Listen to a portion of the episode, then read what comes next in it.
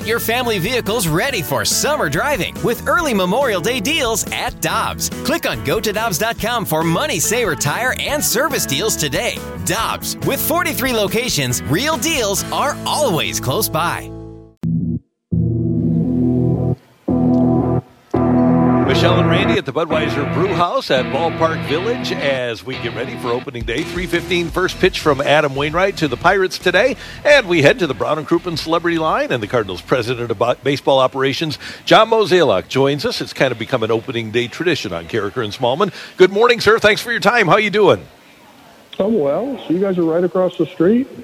Yeah, it's uh, we're we're indoors today, so you, you can't see us. But yeah, we're right across the street. Can't wait to get into the ballpark. Hmm, could have invited me, but you chose not to. I get it. Um, but good morning. Hey, uh, happy opening day. And we always look forward to this day because of the pomp and circumstance. But this is obviously unusual. And uh, this is going to be the first full house in a long, long time. Uh, and you were telling us yesterday you're not a super emotional guy. Do you think that there, some might, there might be some emotion creeping into the, the bloodstream of John Mozeliak today, though?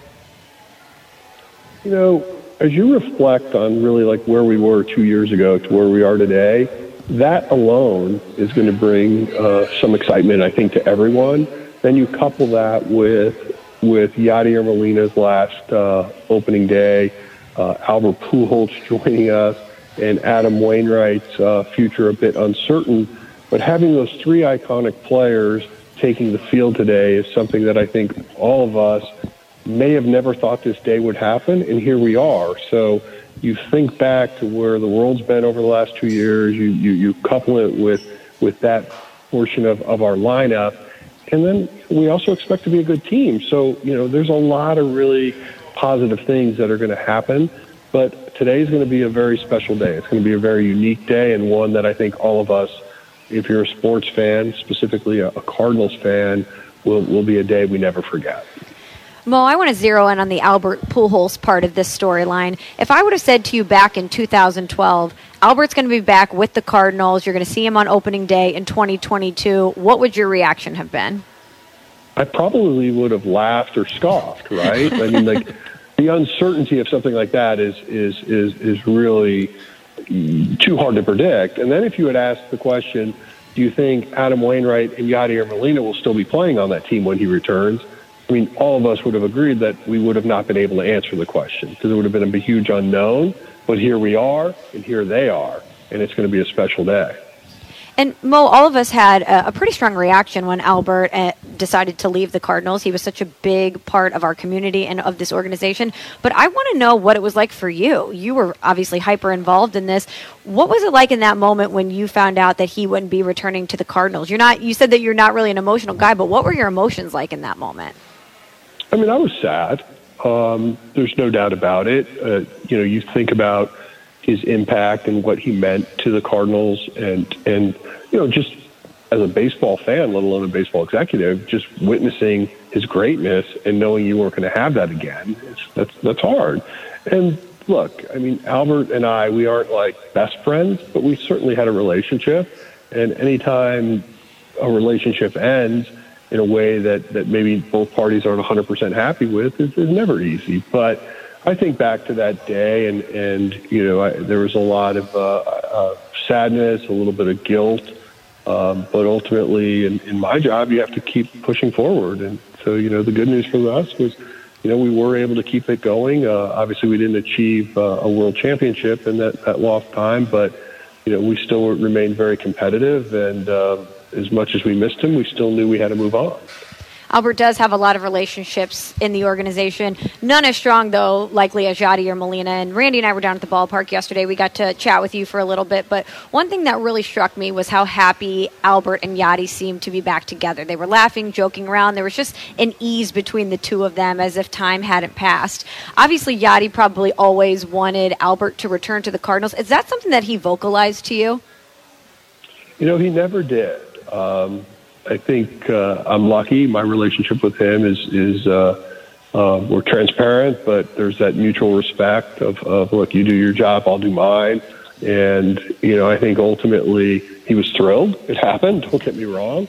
Um, you know I, I, I think this is something that he always wanted, And, you know, I think when you look back at, at when Yadi broke into the big leagues, Albert was someone that, that took him under his wing, mentored him, and then over time, as, as Yadi became Yadi, I think the, the, the mutual respect and also their friendship grew. And so I think even though that, that Albert has not been present with the St. Louis Cardinals in the last 10 years, I think he and, and Yadi have maintained a very close relationship over that time. And so for those two to, to be back together, I think is, is something that they both wanted and they both got. So here we are. John Mozeliak with us on 101 ESPN. But we did a segment yesterday about the youth and inexperience, relatively speaking, of your bullpen. And you've gone to World Series with veteran bullpens. You've gone to the World Series with young bullpens. You've won with both. And one thing I mentioned yesterday, you'll appreciate this during the segment, was that you are better at evaluating relief pitchers than I am. Is there a. well, thank you. Yeah, no, no problem. Is there a common denominator that you and the organization look for in a relief pitcher? Because you guys have signed guys in the past, and I said, why the hell did they sign him? And they wind up being great. So is there a common denominator that you're looking for when you sign a Drew Verhagen? Or when you go out and get a Wittgren who wasn't great last year, or Carlos Villanueva a few years ago? So the the answer is there's not a consistent common denominator, but there are some things that we look for depending on the type of club we have. And when you have five Gold Gloves, for example, what would be a good idea? A, keep the ball in the ballpark, right? So maybe you can utilize the, the defense. And when you have three Gold Glovers in the infield, maybe have the ball on the ground. So you know, guys we identified in this past offseason were guys that A, throw strikes because we don't want to give free passes. And number two is, can we have a, a group of guys that can get ground balls? Now, that's a very simplistic, you know, quick look at it, how we think about the bullpen. But then we also want to make sure that we're diverse. We don't all look the same. So you want to be able to give hitters different looks to try to make them uncomfortable. And the other thing you're always looking for is a little bit of horsepower. And so you know, that's why a guy like Pallante makes this club. I mean, here's a guy that's going to, you know, touch a 100. People aren't going to be very comfortable facing him. And so, you know, ultimately we're trying to find that balance, sort of all those little variables I just touched on to, to really give the, the opposing hitter that sort of uncomfortable feeling and a different look. Mo, last year on opening day, most rational people really liked your starting rotation and liked the starting rotation depth, and it didn't turn out great. Why are you more confident this year in the ability of your rotation to stay healthy and productive than you were last year at this time?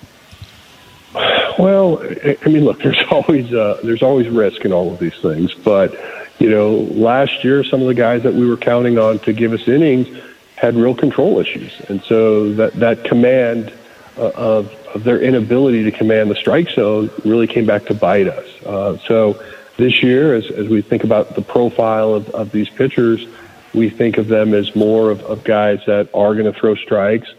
And, and I think, again, that's going to benefit us as an organization. And, you know, look, all, all rotations are typically tested. I, I can think of, you know, only a handful of years in my career where you go post to post and you're and you're not having to place a starter on on the IL or you're not having to uh, to send a starter back down to Memphis to get uh, straightened out.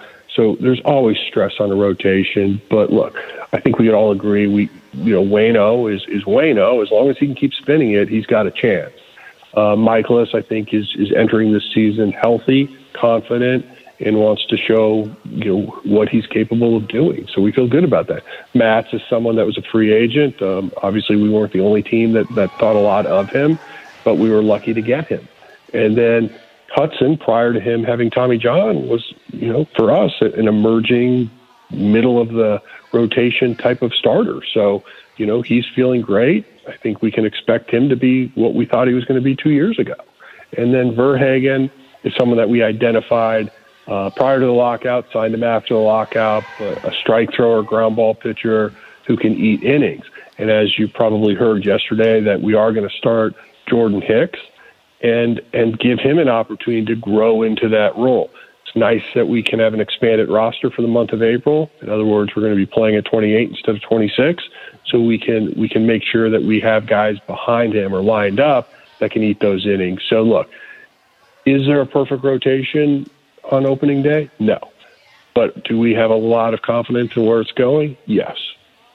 Well, speaking of comp- confidence, Mo, you had a truncated spring training due to the lockout. It was certainly a sprint down in Jupiter. Because of that shortened spring, do you feel confident that you have a sense of what this team is, or is that something that you're still going to be trying to feel out through the first month or two of the season? You know, normally I would I would say you're dead on in that question in the sense of like, look, two and a half weeks, what do you really know? But when you look at this club, especially the everyday lineup, kind of know what you're getting, right? I mean, you know, we're talking a lot about Yadi, Waino, and Pujol, but when you when you really put nostalgia behind you and think about this team, you know, it's it's Arenado and Goldie. You have emerging stars like O'Neill and, and Bader and Carlson.